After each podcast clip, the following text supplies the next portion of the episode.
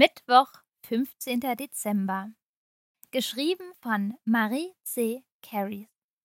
Ihre Begriffe: Stern von Bethlehem, Krippe, Grippe. Samtig weiche Stille herrschte. Federleicht sank sie herab und legte sich über das Haus. Durchbrochen nur von einer leisen, gesummten, schiefen Melodie und den vertrauten Handgriffen eines passablen Bastlers. Der Geruch von Zimt und Bratapfel lag in der Luft, füllte die Küche und zog langsam in seidigen Fäden durch das Haus. Es war selten, dass Thorsten nicht den Laden hütete und das Haus für sich hatte. Zumindest fast für sich. Doch Elena schlief ausnahmsweise friedlich in ihrem Bettchen. So blieb ihm sicherlich gerade genug Zeit, sein Werk zu vollenden, bevor Linda von ihrer Nachmittagsschicht im Laden zurückkehrte, Phil und Hannah von der Schule heimkamen und sich ihr kleines Hopperlack-Kind lautstark zu Wort melden würde. Also nutzte er die Gunst der Stunde, um den letzten Schliff an seinem, wie er fand, Meisterwerk zu vollenden. Kritisch betrachtete Thorsten die gelben Zacken und den langen Schweif des Holzsterns. Dass ausgerechnet eines der wichtigsten Utensilien ihrer Krippe fehlte, war zwar ein wenig ärgerlich, aber keineswegs dramatisch. Er musste nur noch das robuste Holzstäbchen in das mit Leim präparierte Loch stecken, das er extra dafür in den Stern gebohrt hatte. Und, voila! Thorsten grinste und hielt sein Bastelwerk vor sich, um es von allen Seiten zu mustern. Zufrieden nickte er. Wenn das kein schöner Stern von Bethlehem für ihre Krippe war, dann wusste er auch nicht weiter. Am besten testete er gleich einmal, ob der Stern stehen blieb, wenn er ihn zwischen die kleinen Holzlatten des Stalls von Maria und Josef steckte. Thorsten! Erschrocken hob Thorsten den Kopf und hätte beinahe den Stern fallen gelassen, als Linda so unvermittelt vor ihm stand. Er hatte sie gar nicht reinkommen hören.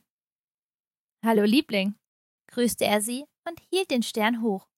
Was meinst du? Ist mir gut gelungen, oder nicht? Thorsten, wiederholte Linda und seufzte kopfschüttelnd. Du sollst meine Küche doch nicht als Bastelwerkstatt nutzen. Sieh nur, wie es hier aussieht. Dem Blick seiner Frau folgend, sah er auf den Küchentisch hinab. Sein Werkzeug lag wild verstreut auf dem Zeitungspapier, das er extra darauf ausgelegt hatte. Holzspäne vom Bohren vorhin waren auf dem Boden gerieselt. Daneben lag einige zusammengeknüllte Papierkugeln, auf denen er erste Skizzen festgehalten hatte. Das habe ich im Nu wieder aufgeräumt, Linda, versprach er und lächelte sie an. Und was ist das? Seine Frau ging um den Esstisch herum und trat an die Arbeitsfläche neben dem Herd, auf der Kerngehäuse von Äpfeln und Rosinen lagen. Wie kommen hier bitte gelbe Fingerabdrücke hin? Oje, Verlegen kratzte sich Thorsten am Kinn und blickte auf seine Hand, mit der er immer noch den Stern festhielt. An seinen Fingern haftete noch die gelbe Farbe, die er für das Anmalen des Bethlehemsterns verwendet hatte. Ich habe nebenher Bratäpfel gemacht, müssten jeden Augenblick fertig sein. Als Linda sich zu ihm umwandte, trat er dicht auf sie zu und drückte ihr einen liebevollen Kuss auf den Mund.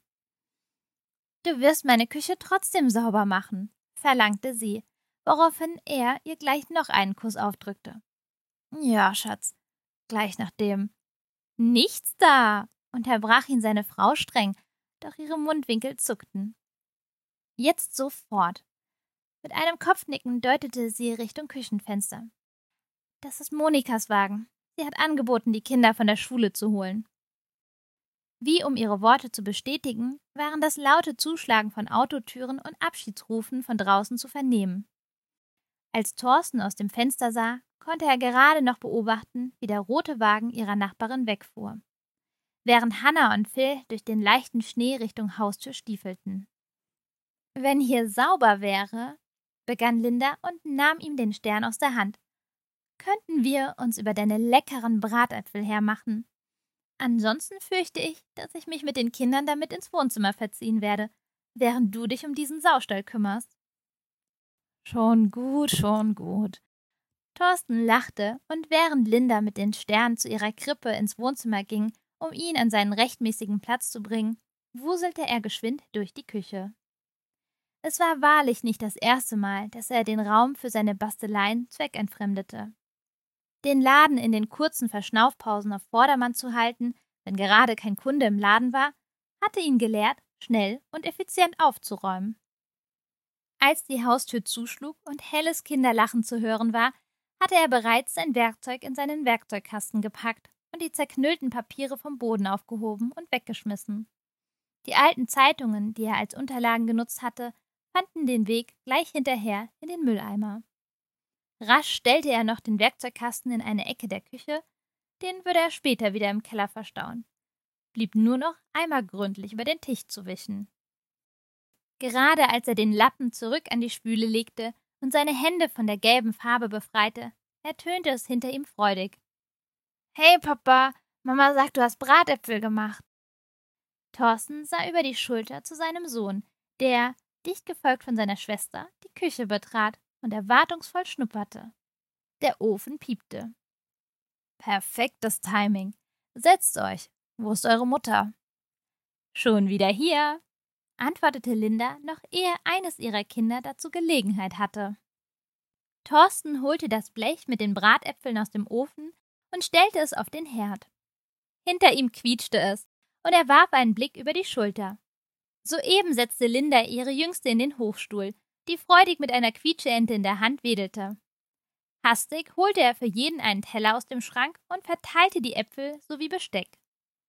Das riecht super, Papa, meinte Hanna und nahm gleich einen Bissen. Mmm, so lecker. Einige lange Momente herrschte gefräßige Stille in der Küche. Ellie quietschte jedes Mal mit ihrer Ente, wenn Linda ihr ein abgekühltes Stück Apfel in den Mund schob. Dann wollte diese jedoch wissen. Wie war's in der Schule? Hattet ihr heute nicht eure neue Englischlehrerin? Hanna stöhnte und verdrehte die Augen. Ja, Knecht Ruprecht. Phil neben ihr kicherte, während Thorsten nur die Augenbrauen hob. Sie ist schrecklich, erzählte Hanna genervt. Herr Kluckhäuser hat es nie gestört, wenn wir mal eine amerikanische Vokabel benutzt haben. Aber Frau Ruprecht reitet jedes Mal darauf herum und holt dann zu einem minutenlangen Monolog aus, wie viel besser und edler doch die britische Ausdrucksweise ist.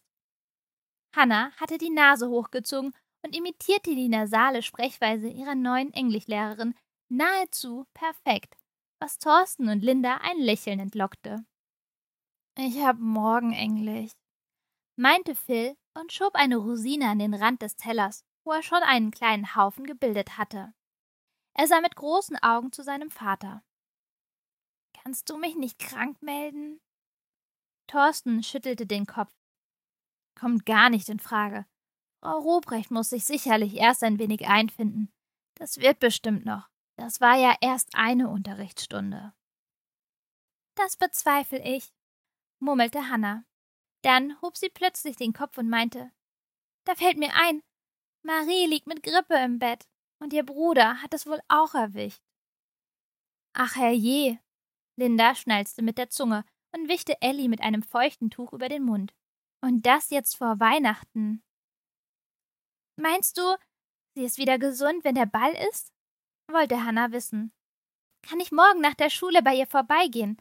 Ich möchte ihr ein paar Kekse aus dem Laden bringen. Oder Tee. Das ist lieb von dir, begann Linda und wechselte einen raschen Blick mit Thorsten. Aber lass Marie erst einmal etwas in Ruhe, ja? Ich will nicht, dass du dich auch noch ansteckst. Vielleicht ist es gar nicht so schlimm, und es ist nur ein grippaler Infekt oder eine Erkältung, fügte Thorsten hinzu und lächelte seine Tochter beruhigend an, die schon protestieren wollte. Dann ist Marie sicher noch vor Weihnachten wieder auf den Beinen und kann mit euch zusammen auf den Ball. Nach einem kurzen Zögern nickte Hanna schließlich und Thorsten wirkte zufrieden. Ein krankes Kind im Haus, so kurz vor Weihnachten, konnten sie wirklich nicht gebrauchen, auch wenn er durchaus verstand, dass Hannah für ihre Freundin da sein wollte. Um die Stimmung wieder zu lockern, stand er auf und fragte: Noch jemand einen Bratapfel? Begeisterte Zustimmung fand den Weg an seine Ohren und er lächelte. So sehr er auch die ruhigen Momente genoss, gab es doch nichts Besseres als das friedliche Beisammensein der Familie. Mehr brauchte er gar nicht.